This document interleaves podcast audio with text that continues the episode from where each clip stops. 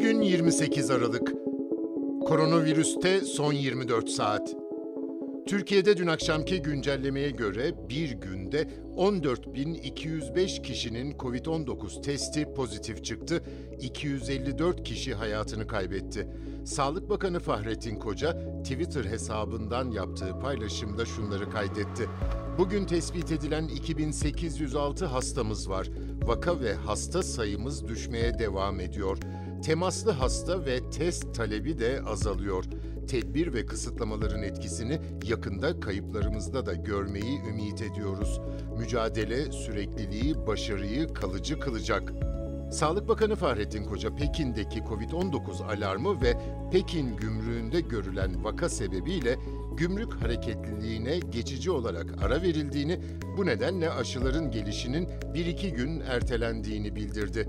Bakan Koca ayrıca aşılama programında vatandaşları zorlayıcı bir uygulamanın olmayacağını belirtti.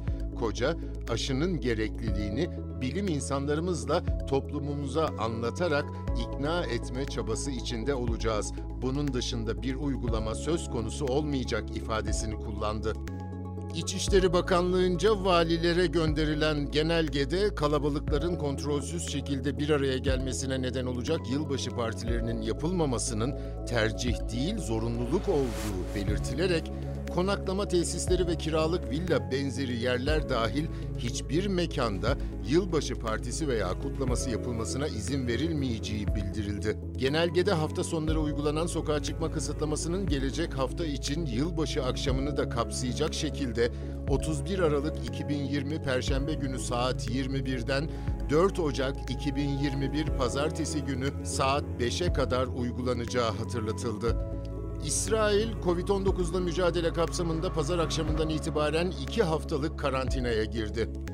Çin'in Hubei eyaletine bağlı Wuhan kentinde ortaya çıkan Covid-19 salgınıyla ilgili sosyal medyada sürekli paylaşımlarda bulunan Çinli bağımsız gazeteci Zhang Can 4 yıl hapis cezasına çarptırıldı. Şubat başında gittiği Wuhan'daki paylaşımları arasında yetkililerin virüse karşı izlediği yöntemi de eleştiren 37 yaşındaki Zhang Mayıs'ta gözaltına alınmıştı.